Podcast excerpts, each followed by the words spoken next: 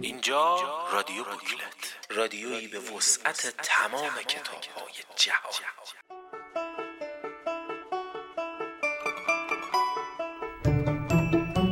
سلام به شما اهالی جغرافیای عشق و کتاب. سلام به شما همراهان همیشگی ما. سلام حالتون چطوره؟ براتون لحظه هایی پر از مهربانی و دلگرمی آرزو داریم.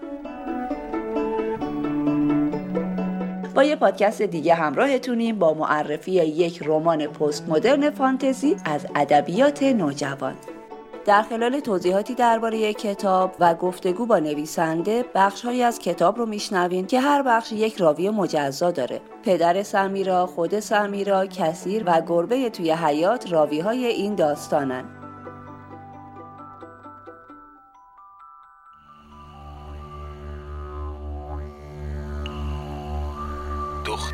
که نبود. گوشه ای از تخیلات دخترانه.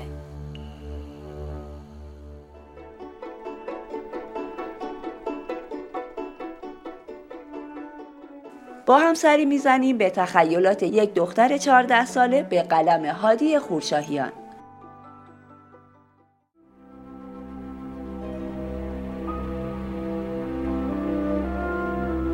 مادر بزرگ گفت توی زیرزمین نروید. اجنه بیخواب می‌شوند. من بلند بلند خندیدم. سمیرا به فهمی نفهمی ترسید. حالا نفهمیدم از جن ترسید یا از خود مادر بزرگ. دست سمیرا را گرفتم و فشار دادم و گفتم نترس جن مال توی کتاب ها و فیلم هاست تازه اصلا ترس هم ندارد. سمیرا گفت تو با من فرق داری.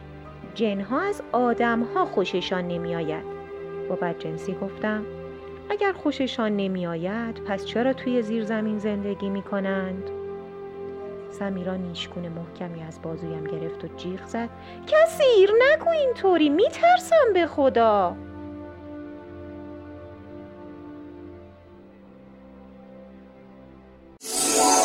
رادیو بوکلت کتابخانه رادیویی شما. سمیرا یک دختر چهارده ساله خیال پرداز و عاشق نقاشیه. اون مثل بسیاری از ما بزرگترها یک دوست خیالی به اسم کثیر داره. کثیر هم سن و سال خود سمیراست و کتاب خوندن و فیلم دیدن رو دوست داره. این دو دختر همیشه در حال لجبازی و دنیای شیرینی دارن. هرچند پدر مادر سمیرا از مالی خولیایی بودن دخترشون ناراحتن و طی دوره درمان طولانی سعی دارن سمیرا دوست خیالیش رو فراموش کنه اما کثیر یه دوست فوق‌العاده برای سمیراست دوستی که ما همیشه آرزویی داشتنش رو داریم.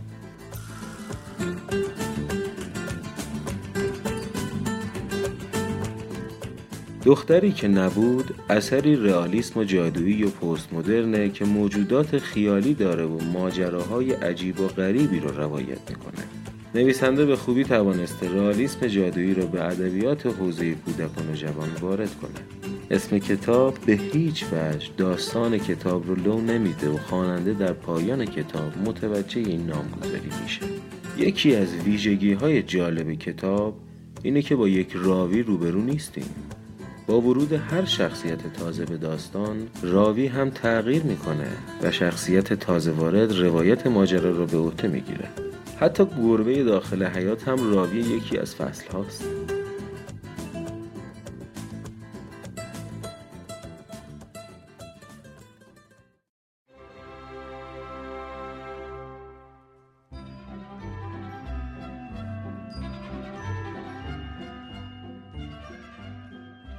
سمیرا اون کسی که از زیر زمین اومدن بیرون. لبه حوز نشسته بودم و به ماهی رو نگاه می‌کردم. کسی چپ چپ نگاهم کرد و گفت ها چی شده؟ به چشت آشنا میام.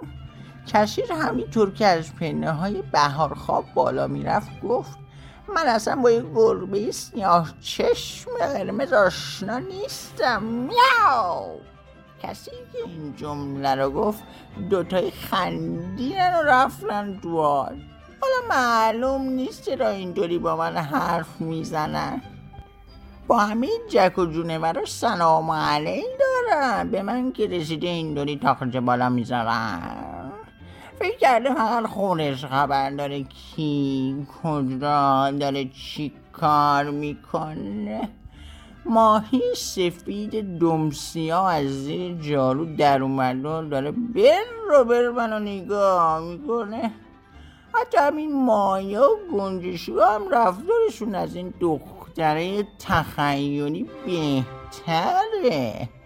خوبه حالا واقعی نیست.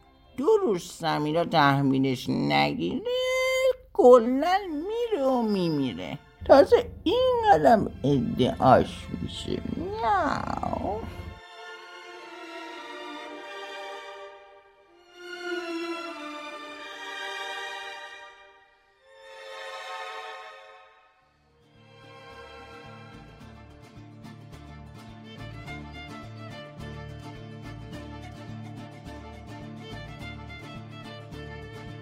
با وجودی که نوشتن کتاب تخیلی به خصوص در حوزه کودک و نوجوان کار آسونی نیست اما هادی خورشاهیان به خوبی تونسته هم رویاهای یک دختر نوجوان رو تصویر کنه و هم تلنگری به والدین بزنه که باید راحتتر با فرزندان خودشون ارتباط برقرار کنن و پای صحبت اونها بشینن.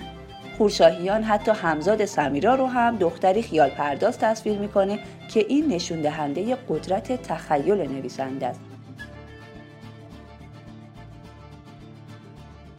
داستان با دو زاویه دید متفاوت کثیر و سمیرا بیان میشه. خواننده گاهی حرفای سمیرا رو میاد از دید کثیر می‌خونه. هرچند به نظر می‌رسه کثیر و سمیرا دو نفر جدا از هم هستن. اما در واقع داستان فقط قصه سمیراست. در گوش و کنار داستان نشونه های وجود داره که در ظاهر هیچ ربطی به هم ندارن اما بالاخره در بخشی از داستان به هم می‌رسن. در واقع داستان گره های زیادی داره و خواننده مدام از خودش می‌پرسه این همه گره که در داستان میفته چطوری در این کتاب کم حجم باز میشه. در فصل آخر خواننده قافلگیر میشه و پایان بندی داستان باعث میشه ماجرای کتاب همیشه در ذهن خواننده باقی بمونه.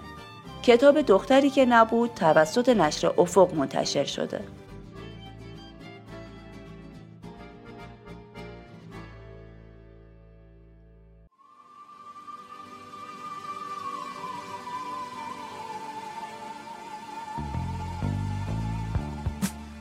تا می‌روم توی آشپزخانه کثیر بدو بدو میآید توی همه کارها دخالت می کند. آخرش هم کار را خراب می کند. سینی را خودم برمیدارم و سبزی ها را می دهم دست او. از در حال که می‌خواهد پایش را بگذارد روی بهارخواب پایش به چارچوب درگیر می کند و ولو می شود روی بهارخواب همینطور که دارد میافتد مرا بغل می کند و با خودش میاندازد مامان جیغ می‌کشد و میدود طرفم.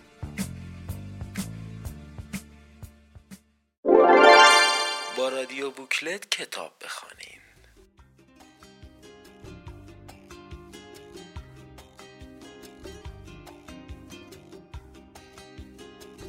سلام جناب خورشاییان. متشکریم که دعوت ما رو پذیرفتیم بسم الله الرحمن الرحیم. عرض سلام و ادب و احترام دارم خدمت دوستان عزیزم.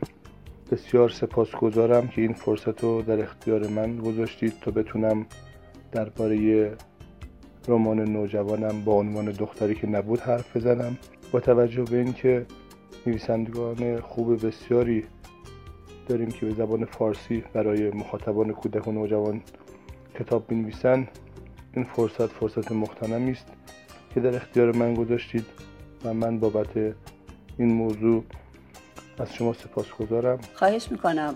ما هم از این فرصتی که دست داده خوشحالیم و ضمن اینکه دوست داریم خودتون درباره کتاب صحبت کنید با اجازه چند تا سوال هم از خدمتتون می‌پرسم.